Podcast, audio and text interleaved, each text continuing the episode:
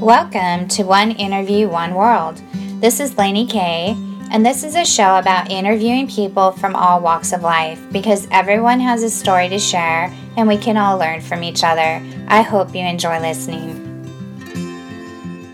Understand that your goals are going to dictate your necessity, they're going to dictate your approach, they're going to dictate who you spend time with, who you don't spend time with, what you read, what you don't read. I think that people need to understand at a deep level that the goals you're setting are really dictating your life mm-hmm. more than you can ever really know until you set one greater than you can reach and then you realize oh my goodness this is this is forcing me on this epic journey to become something i didn't realize i could be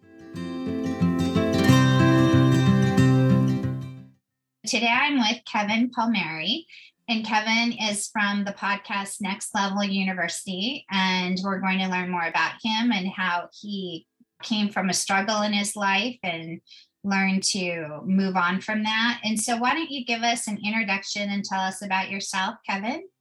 Thank you for having me on, Lainey. I'm very excited. So, as Lainey said, I am Kevin Palmieri. I am the CFO, the co host, and the co founder of Next Level University. We are a global top 100 podcast with over 900 episodes. We've been listened to in 120 plus countries, and uh, we are just blessed to be able to impact people all over the place. And at the end of the day, at one point, this was my dream life to be able to podcast for a living. And now I get to do it. And some days I have to pinch myself, but it is also the most challenging thing I've ever done in my entire life. So I like to be transparent about that up front. Mm-hmm. What makes it challenging for you? The requirement for constant growth. So when you're doing seven episodes a week, if you don't learn something new every day, you run out of content pretty quickly. And it's very difficult. Honestly, it's very difficult to be so consistent with something. And we just did a live event on Saturday, and yesterday we recorded a couple episodes, and it was just such a hard day because I was just emotionally drained. You have that hangover from being on stage to going back to quote unquote real life. And the show goes on. So it's there's a lot of pressure when you commit and say, look, we're not going to miss any episodes ever. That's a level of pressure that it takes a toll on you and it forces you to level up sometimes when you're not ready to. Yeah. How long have you been doing the podcast? Uh, I started myself in April of 2017, and then my business partner and I partnered up later that year, I think, or early the next year. So five years next month, or yeah, five years in a couple days, honestly. That's exciting. Yes. It's my favorite thing in the world. Huh. Why don't you tell us how did life evolve for you? Because it sounds like you had a moment in your mid 20s where you met some challenges. So I'd love to hear how that evolved for you. Yeah. I always start with the beginning of my journey when I was younger. So I was raised by my mom and my grandmother. I didn't officially meet my dad until I was 27. I had seen him when I was younger, but I was not old enough to understand what was going on. So I was raised by my mom and my grandmother. And when all of my friends decided that they were going to go to college after high school, I knew that that wasn't what I wanted to do. I didn't know what I wanted to do in my life, but I was fairly certain that wasn't it. So when all my friends went away and they were partying and living their best lives, I was pumping gas at the town gas station. So I was a full time gas station attendant for like five years. After that, I was a personal trainer. I was a forklift driver. I was a truck driver. I worked as a housekeeper in a hospital. I did a bunch of different things. And I was always trying to figure out what I wanted to do with my life. And I got this very unique opportunity to go to kind of a trade school. And the idea was you go to this trade school for two weeks, you learn a new trade, and then when you're done, you get picked up by a company, and then you have the opportunity to have a new job. And I went through the two weeks and I was like, yeah, we'll see what happens. I don't, I don't know what's going to come of this. But the last day after we quote unquote graduated, the person who brought me to it, she was the head of that that school, I guess. And she said, We have a very unique opportunity for you, Kev. You have a great personality, and we feel like this is a good fit for you this is the name of the company. This is what they do. Are you interested? And I said, well, what like what are the details? What am I going to be doing? And she said, well, you're going to be doing everything you learned in this class. And the only downside is there's travel. But before you say no, just understand that you'll be making anywhere from 40 to $100 an hour. And I said, wait, what? What do you mean? Like, what? There's got to be some sort of catch. what is going on here?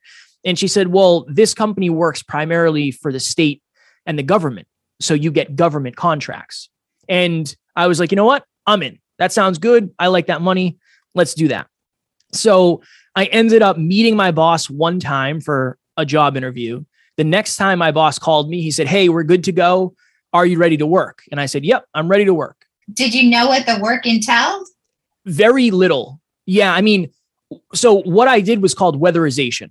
So we would say you were a school teacher. We would come into your school and we would make the building more energy efficient. So okay. whether it's going up in the ceiling and sealing holes or putting weather stripping on doors or windows or whatever it may be, what I learned about was residential stuff. So working in attics of homes.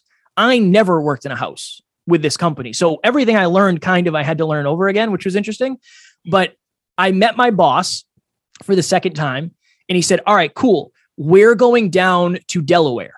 I lived in Massachusetts. So it was an eight hour car ride with a man that I had just met once. I moved into a house with seven other people that I had never met.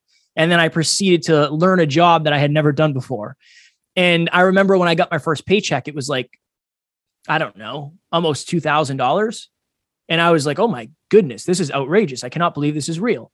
So that became my life for the next few years. And I ended up meeting somebody and we moved in together. And by all outside standards, it seemed like I was living the dream. I was making good money. I had my dream car. My girlfriend was beautiful. I was in great shape because I had just done a bodybuilding show. But my girlfriend at the time wanted to go chase her dreams. She wanted to move across the country and she wanted to go live in California and do her thing.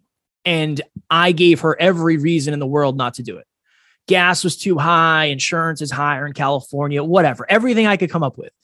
And she ended up leaving me and going and chasing her dreams, which I'm grateful she did. She definitely made the right choice, and, and that's what she should have done. But when she left me, Lainey, I had to look in the mirror of my life for the first time, really. And I didn't like what I saw. I didn't like who I was as a man. I was super insecure. I lacked confidence. I was self conscious. I wasn't what everybody thought everybody assumed I was super confident because I had everything that anybody could want, but I, I wasn't that. And that's when I got into personal development. That's when I got into self improvement. So I started saying positive affirmations every night before I went to bed. I am talented. I am worthy. I am handsome. I am hmm. intelligent. And this year, I will make the most money I've ever made in my entire life. And I really leaned on that last one. Unfortunately, in, in retrospect, I probably shouldn't have. But the next year starts and I get a promotion and I'm a foreman at this company. And when you're a foreman, you're on basically every job from start to finish, which is great. So I'm just traveling all over the place. I am working, I am grinding. We get to the end of the year.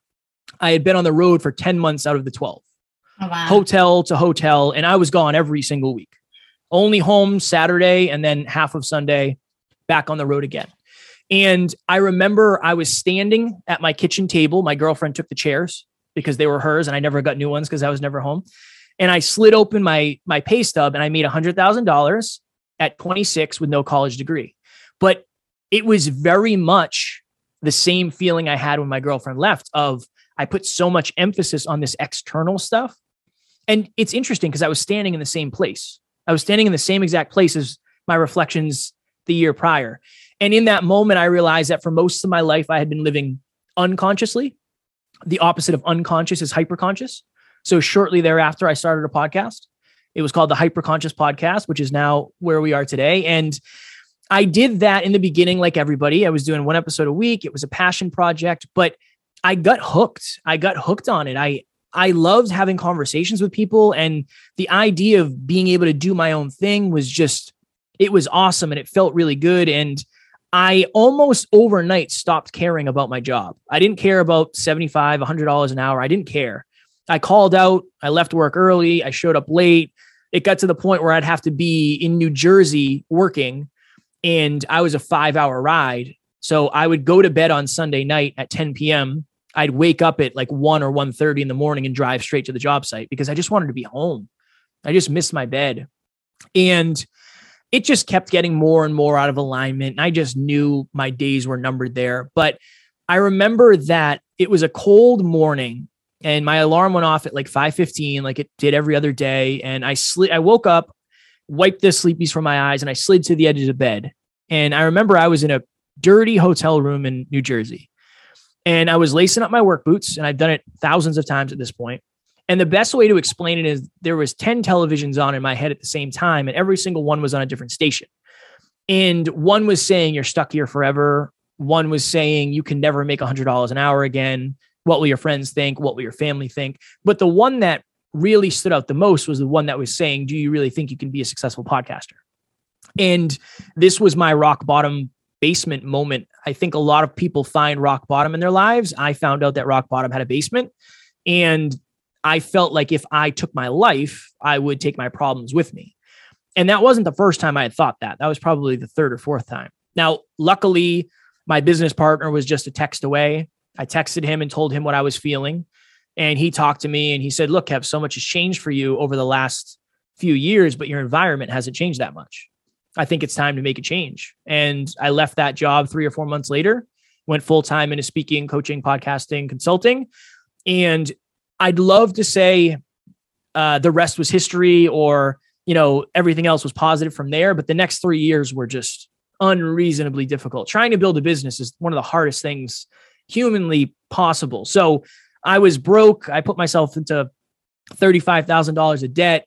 My car was broken. It was stalling at intersections. So when it comes to the entrepreneurial journey, I've definitely been I've been in many different ways and I think it's important for growth and it's important for perspective as well. When you were growing up or even as an adult, what you said you felt, you know, socially insecure. Mm. So on the outside, you seem like everything was going well. But what what do you think that stemmed from? I think there it was a couple things. I think one, I developed some sort of complex when my dad with my dad not being around. I don't even want to say when my dad left because I don't ever consciously remember him being there. Yeah. But I remember even when I was younger, I remember in school they would say in the beginning of class when you're getting to meet your classmates, you'd go around the room and the teacher would say, "What do your parents do?" Mm. And I remember thinking, I don't know. I have no idea. So I just made up construction worker. He's a construction worker. I have no idea. I've never, I've never met the man. So I think that I developed a lot of insecurities based on not enoughness, on mm-hmm. on scarcity. I mean, we we were lower middle class. Like I never missed a meal. I always ate, but it was fairly common to us talk uh, for us to talk about how we are going to make rent.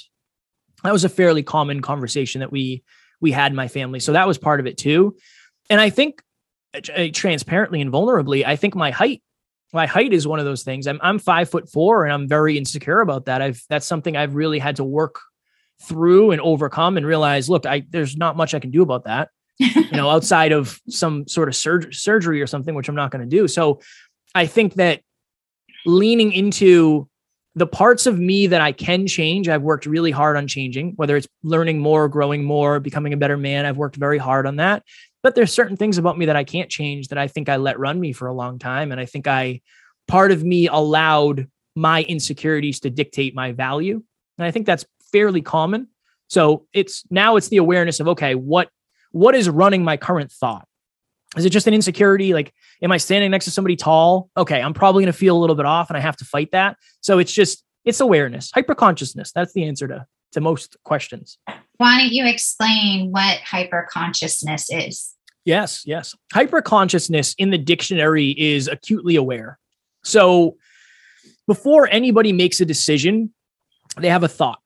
And our thoughts control our decisions, and our, our decisions become actions later. And I think that so many people are going through life just kind of going with the flow, or they don't understand why they're doing what they're doing. There, there's not an intention, or there's not an end goal, or there's not a purpose or a passion behind it. And all hyper consciousness is, is becoming aware of why you're doing what you're doing, and then going a layer deeper and saying, okay, I'm going to this job because I need to pay the bills. All right, layer one.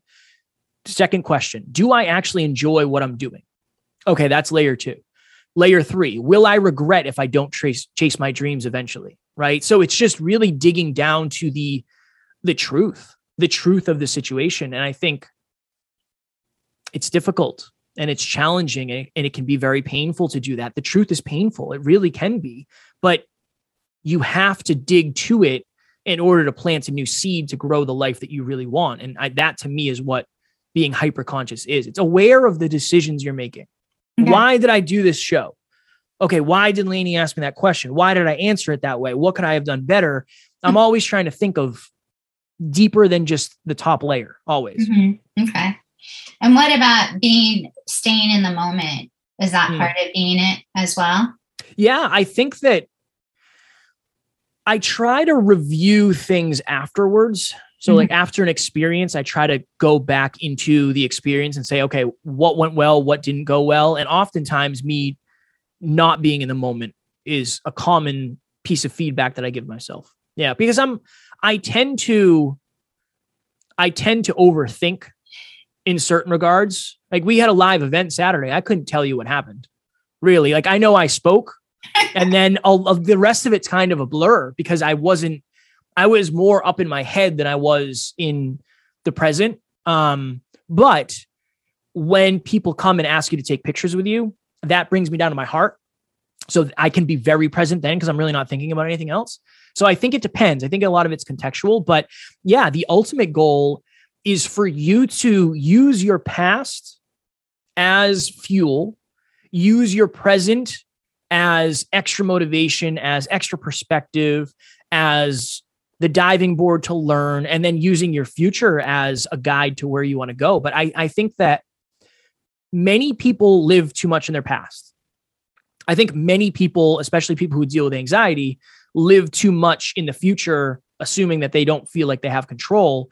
And I think many people also have a, a relationship with living in the present that doesn't serve them of well, if it's meant to be, it'll be. And I, I think that there's a fine line between living in the present and living in the present too much. And I think it's like that with everything past, present, and future. I think you have to balance it.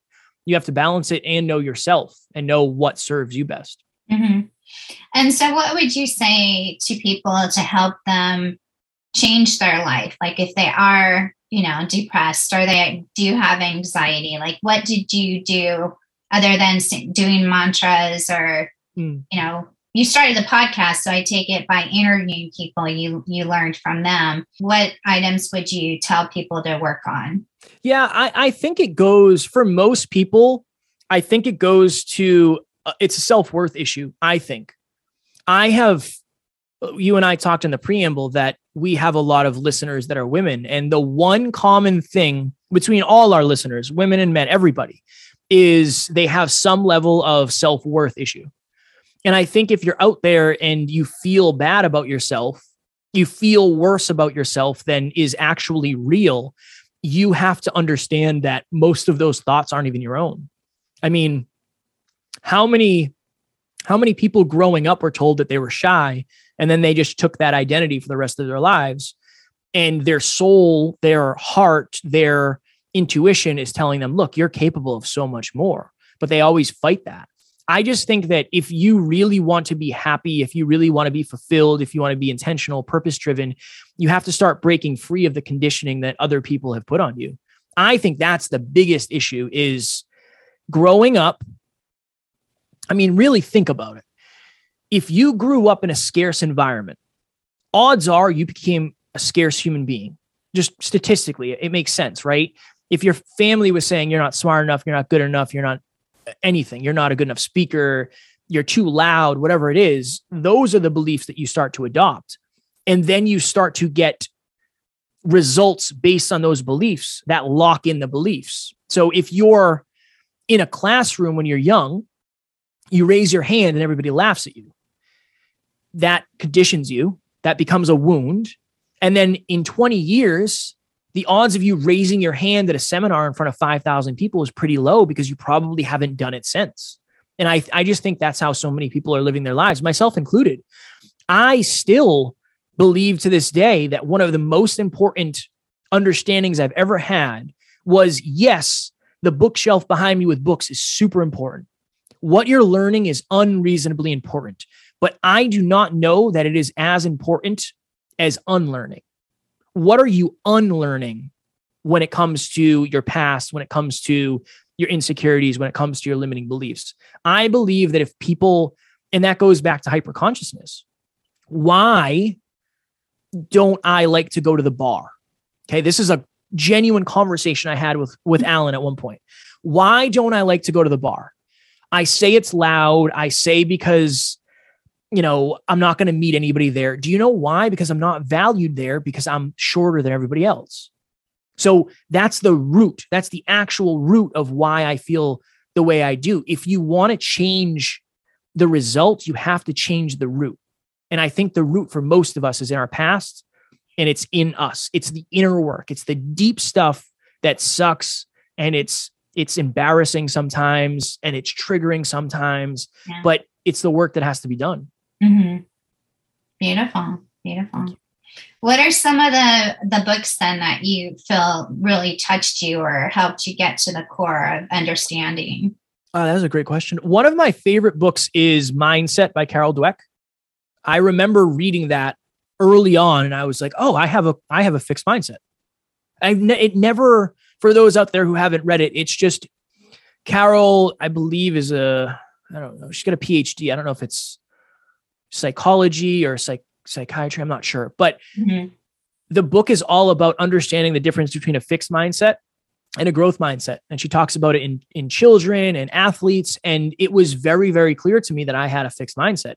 And that awareness for me was I never knew that was a thing. I never knew that human brains were as malleable as they are. I didn't know that learning actually helped. It never, for some reason, it never clicked for me. So that one is is very impactful how do you spell her last name? Do you know? It is D W E C K. Okay. That'll help. Carol Dweck. Another book, this is a, a little bit of a a side note, pro- not as popular. I, I less people probably know, but it's called The Illusion of Money by Kyle Cease. And I think for me, I had a I don't want to say an aversion to money because I've always loved it, but I had a weird relationship with it you know, growing up without it and being rewarded with it. So that's that's a good one. He was a comedian who became successful and was very unhappy and realized that he was chasing money and now he wants purpose. That's a good one. A lot of John Maxwell books. He's he's all into leadership. Any John Maxwell book is a good one. Any Brian Tracy book is a good one. I mean, they're oldies, but they're they're really really good. I would say those. I would say mm-hmm. those. Yeah. Mm-hmm. Anything that's going to make you think. It's okay. really going to make you think about your life. There's one I'm reading right now. Jenna, uh, one of our team members, she suggested it. It's called The Courage to Be Disliked. Very, very thought provoking book. Yeah. I think in a way, a lot of us lead a life where we're worried about what other people are going to think of us. Mm. And and so I if you can get past that, that's a really big thing and then another thing is, yeah, to learn to love yourself and appreciate who you are because, like you said, you can't change it. Yeah. I think so many of us, so many of us try to fit into the rooms that we're in. I mean, if if you think about it, there's really two options.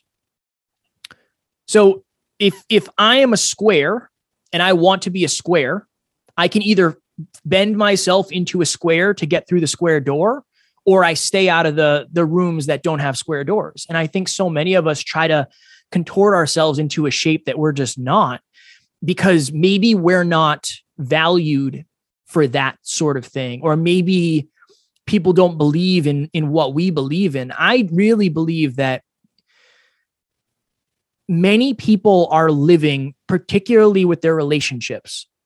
They're living in nostalgia. So this is one of my favorite. This will this will be a, a question that makes people think. This is my favorite question. Are the people in your life the best from your past or the best for your future?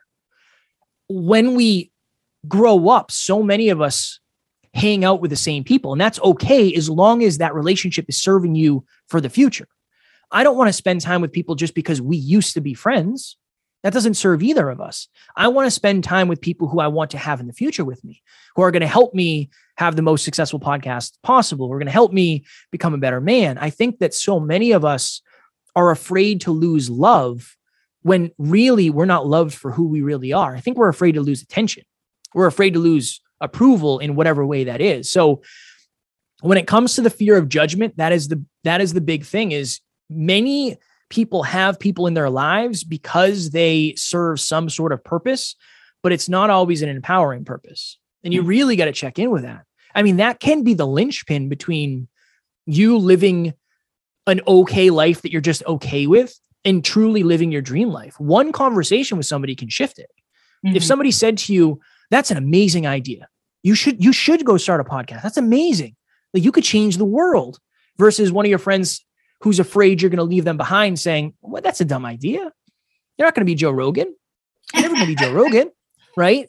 And I mean, I got that for sure in the beginning. There's no money in podcasting. You, you're not going to be a speaker. You've never spoken before, but you have to understand that a lot of a lot of the feedback that you're getting, a lot of the judgments that you're getting are actually more of a reflection of the people who are giving them to you than mm-hmm. it is you. If you're chasing your dreams, if you're trying to become better, you are a mirror to people who aren't.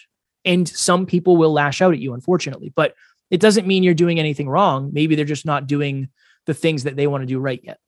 Mm-hmm. Yeah, it's a really good point. What would you say to people who want to chase their dreams? What should they do? Mm. I think it it's very contextual. It depends on what what it is, but I would say the easiest thing or the maybe the most productive thing get close to somebody who's already doing it. Really, I mean if if somebody's a podcaster and they want they want to have a successful podcast, spend time with somebody who's already winning at podcasting. That is like the biggest the biggest cheat code in the world. I mean, there's levels, right? You can you can watch a YouTube video, you can buy a course, you can buy a book, and you could pay somebody for coaching. But if you can find a way to get mentored by that person, you're going to be way more successful. That's part of it.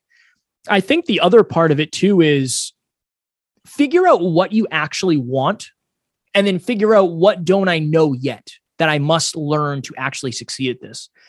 Because I don't think anybody I don't think anybody starts the journey of dream chasing because they want to learn how to track their finances and spreadsheets. But that is something that's probably going to be important somewhere along there until you can delegate that away. So I think you should lean into your strengths, whatever those strengths are, and then find a way to bring up your weaknesses until you can delegate them. And then this is the the heart driven but but no BS truth. You have to figure out if you're really capable of doing what it is you want to do. I mean, I used to believe anything was possible for anybody. And I do believe more is possible for everybody. But the odds of me, Lainey, playing in the NBA are just not very high. I'm not, I'm probably not going to dunk a basketball in my lifetime. I don't think it's going to happen. now, if I dedicated every moment of every day for the rest of my life, could I? Maybe, maybe that's a possibility. But I think you have to figure out is this something I'm actually capable of, of doing? I think that's a super important distinction. And then ask yourself why. Why am I starting this journey? Is this something that I'm actually going to play out no matter what? I think a lot of people say, well, I get this a lot with podcasters. Well, I'm going to I'm going to start and I'm going to try and if I get to 50 episodes then we'll see. I can almost guarantee you won't get to 50 episodes. It's like saying I'm starting a relationship and I hope it works out. Well, the odds of it working out probably aren't very high. You know, you have to have you have to have somewhat of a strategy before you start. Hope is not a a good strategy, right? It, it'll get you going, it'll get you moving, but you have to figure out, okay, where are my weaknesses? Where are my blind spots? I think hire a coach. That's honestly, that's what I would say hire a coach because they can see things that you can't yet. Mm-hmm. Mm-hmm. Like, I do believe that if you want to do something and you have like that motivation behind it, it does help to start. Mm. Like, to, you can do too much research, of course, and not take the action. So, you know, I, I mean, and not everybody can, you know, afford to hire a coach, but you, in anything that you want to do, I do think it's a good idea if you could get mentorship or if you can get your foot in the door and try it, yeah. or even, you know, yeah. shadow somebody. So I agree with that hundred percent. Yeah. We, we talk about messy action and we, so our team is a fail forward mentality. That's what we have. So one of my slides on the speech I gave was the first podcast episode I ever did with Alan. For some reason, we have a picture of it. For some reason, I don't think I'm wearing a shirt because for some reason early on I just didn't wear shirts when we did podcasts. I don't know why. And it's in my old apartment. We're just figuring it out. We have no idea what we're doing. The next picture I show is us when I moved down in with my friend when I started dream chasing. It's in the living room. Again, no shirt. Again, don't know why. And it's again, it's not a good picture. The next picture is us in his sister's old bedroom at his mom's house.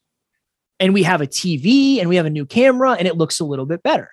And the next one is us. Technically, we moved down because we went from the bedroom to the basement, and it's us in the basement. And every single one of those pictures, without context, we look like we're losing pretty badly. But the next picture is us in our custom podcast studio. And that's when it looks like we're quote unquote winning. But the the thing is, and the thing nobody really sees is we were losing small losses from the very beginning. I mean, after every episode, we talk about what could we have done better. But we never would have been able to make 1% improvements if we didn't start.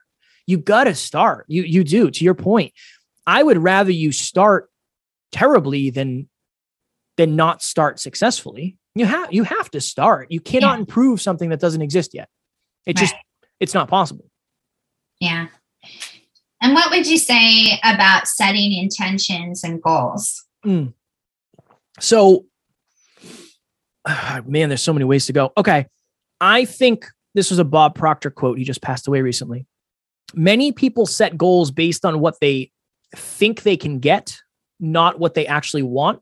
So I would really start checking in with, again, deeper awareness, hyperconscious.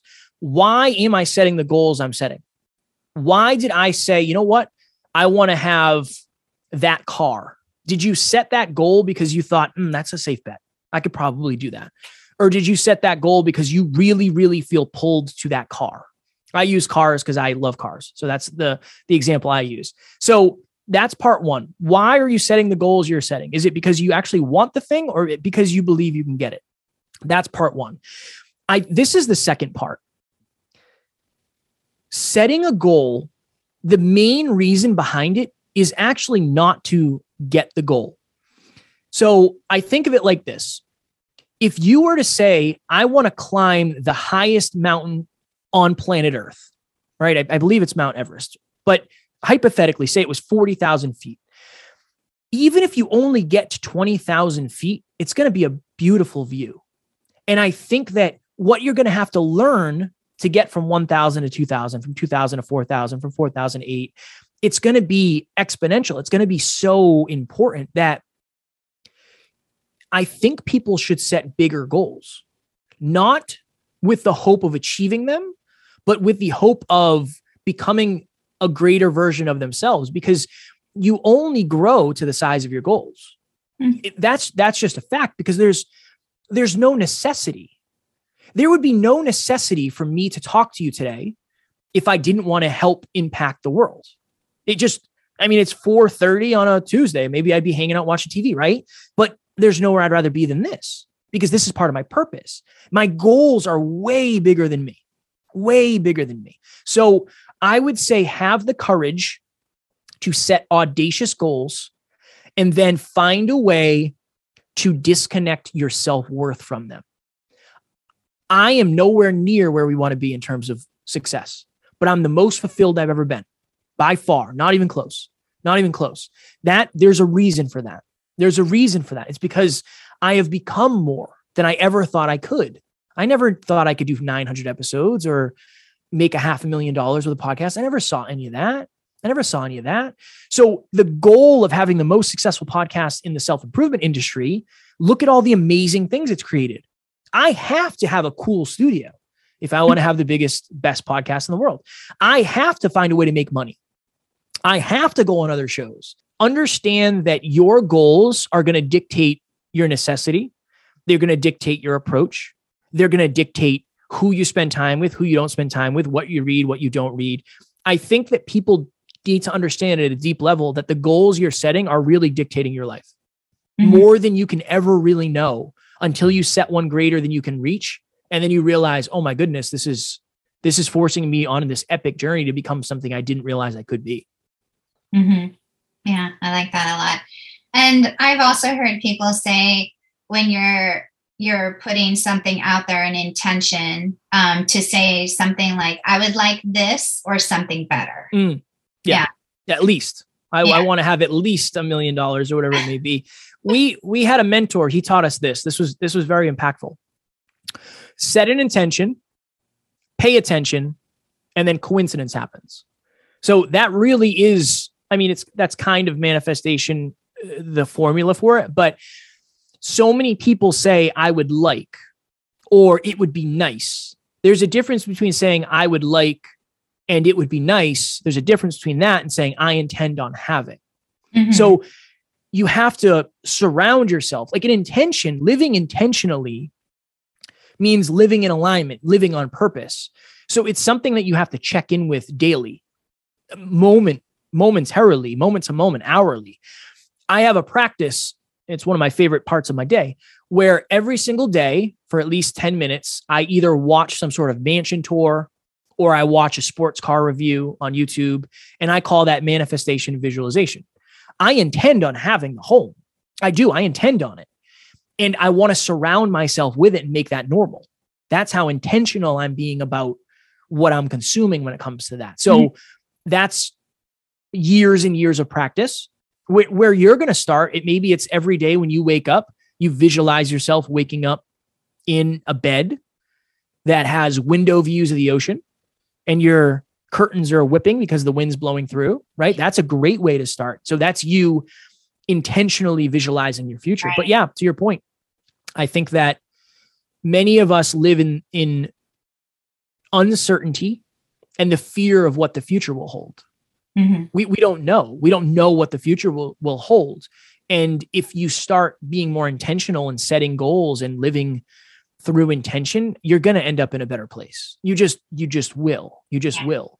There's a I don't know if this is a fact or not, so don't quote me on this, but they say that your mind cannot tell the difference between real life and an imagined thing. Like they can't it can't tell. So use that to your benefit use that to your benefit. Yeah, I agree with that. So, also, I think um, for creating things and manifesting things, it helps to be in a good frame of mind. Mm. So, like, the more positive that you're thinking and the less negative that you're thinking, like, that all helps with the manifestation of what you would like. And yeah. what is your opinion on that? I agree 100%. I believe that in order, so in order to manifest, you have to understand your intuition. And you can't really understand your intuition if you're living in scarcity because you're getting feelings that aren't necessarily your highest self feelings. They're, hey, you need to pay the rent this month. Yeah. Hey, you need to make sure you're safe. If you don't have your basic human needs met, it's very hard for you to tap into your, your intuition.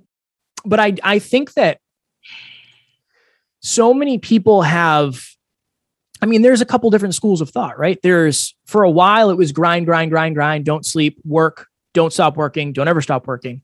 I think we've gone on the other side a little bit too much now, where it's a lot of people are saying only do what you feel like, only do what's right and feels easy, and attract the things that you want to your life. I believe the truth is somewhere in the middle of manifesting requires you to do aligned work in your purpose that you enjoy doing, but there's always going to be, you know, there's going to be stuff associated with that. You might love gardening. You might it might be the your favorite thing in the world, but you don't like going to Home Depot to buy the stuff.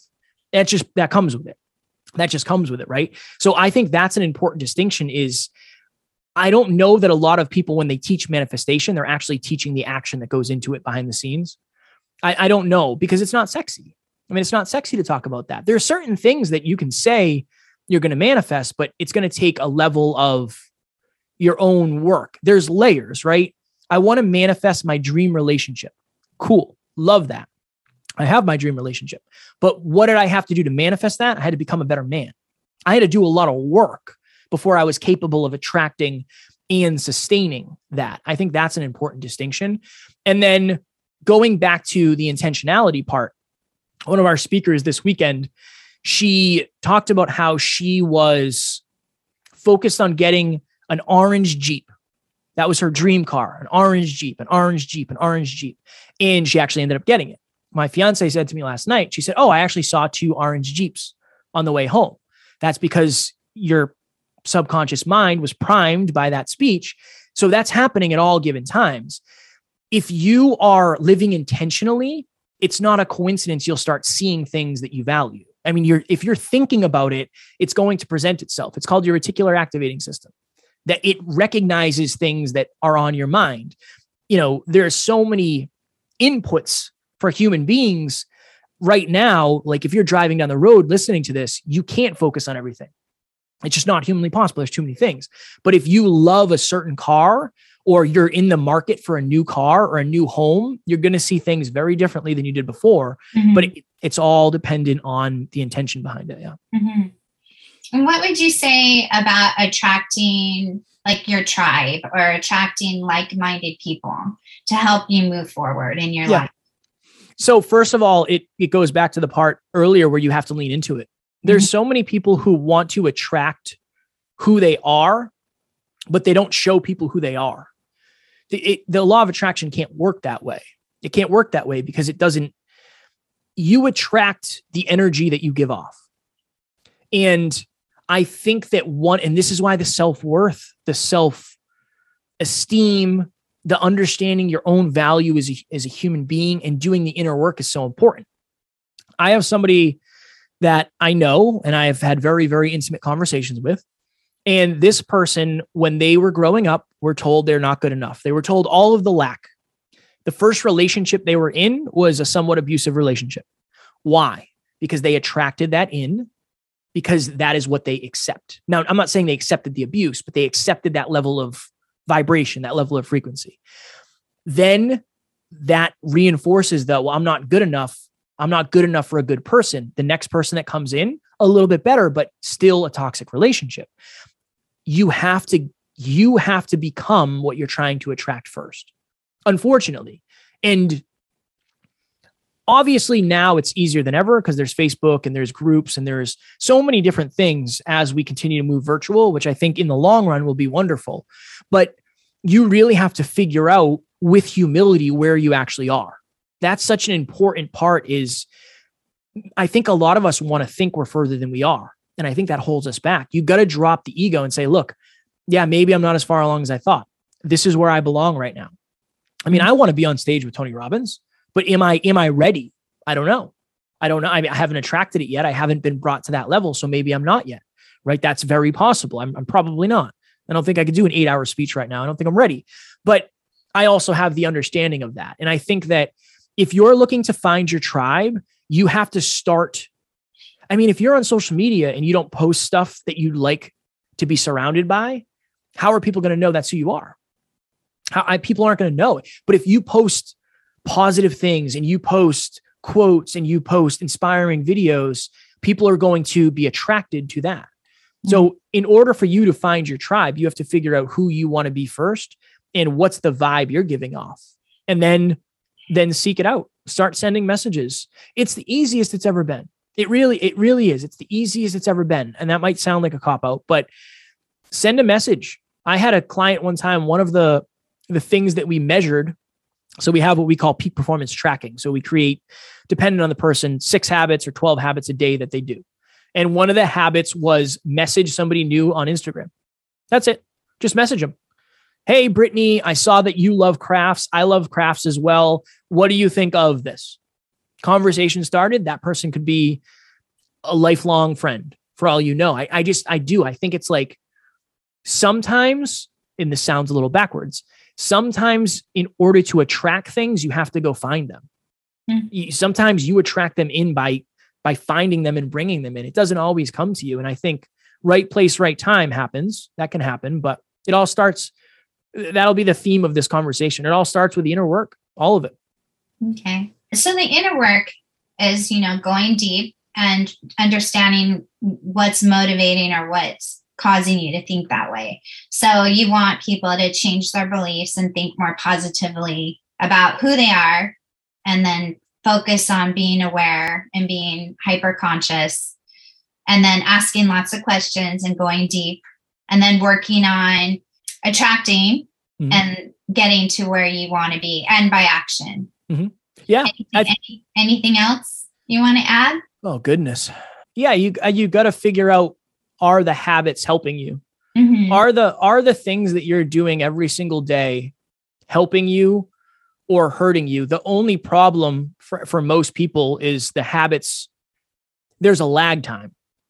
So if I start smoking cigarettes right now, I'm probably going to be fine for the next few years. If I start eating salad today, nothing's going to change.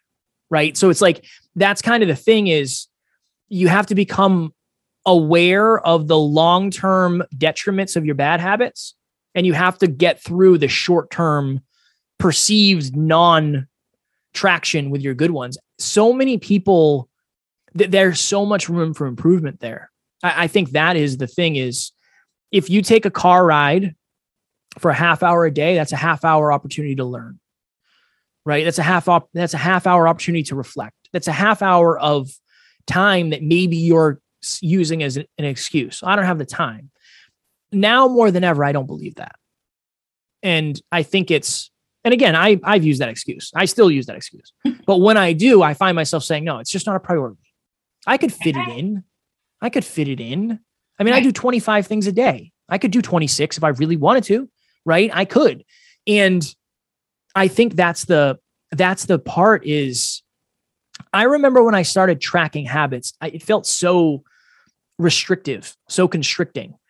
And now it has given me freedoms that I never expected to have because now I'm dialed in. I'm, I'm very productive. I'm very efficient. And I'm getting more done in a day than I used to get done in a week. You know, that's the reason. I mean, that's the main reason I'm going to accomplish my goals eventually is because mm-hmm. I'm actually measuring and managing. I mean, mm-hmm. I measure the podcast listens and I measure our bank account every day. That kind of stuff, that in the weeds stuff that seems like a pain in the butt, that changes so much for you. So much because your awareness changes. And when your awareness changes, your decisions do. So, this is what I would say. If you feel inspired or motivated by this episode, at the end of it, sit down, write down two habits under health, two habits under wealth, two habits under love. So, health, I'm going to weigh myself, I'm going to track my calories, or I'm going to weigh myself and I'm going to drink more water, or whatever. I'm going to drink more water and have a salad, wherever you want to start. Awesome. So, that's for health. Wealth, I'm going to skip buying coffee every day and I'm going to track my finances every single day. I'm going to open up my bank account and I'm going to see this is my balance. I, this is how much I spent yesterday. I should stop buying coffee. All right, cool. So those are two things. And then with love, if you're if you're not in an intimate relationship, then it's different, but maybe one is writing down five things you like about yourself and then texting somebody that you love, friends, family, whatever it may be. If you're in an intimate relationship, every night before my fiance and I go to bed, we tell each other what we're grateful for. That's something we do every single day. Again, 30 seconds, 30 seconds before bed. So that's one thing that you can do and there's there's a bunch of different things so if you can just commit to doing those things your life will look different it has to because those are different inputs and different inputs give different outputs so if i didn't already throw enough out there i would throw those six things as well mm-hmm. and would you like to share about next level university or would you like to elaborate more on your podcast and then share about next yeah level? yeah if a lot of what we talked about today is what we talk about on the podcast. Our our thing is holistic self-improvement for entrepreneurs. Heart-driven from the heart. I love everybody. I want everybody to succeed, but no BS. I can't lie to you about what it's taken. I just it's not in me. I have to tell the truth. It just is what it is. Honestly, sometimes to a detriment. Um, but it's we are on all the major podcast platforms. All of our episodes are on YouTube. We do seven episodes a week every single day. There's one that launches and our goal is to give as much value away for free as possible. So that's that. That is our podcast in a nutshell. And then if you want to follow me on social media, my my main platform that I use is Instagram. If you give me a follow, my goal will be to send you a video back. I try to send a video to everybody that follows me.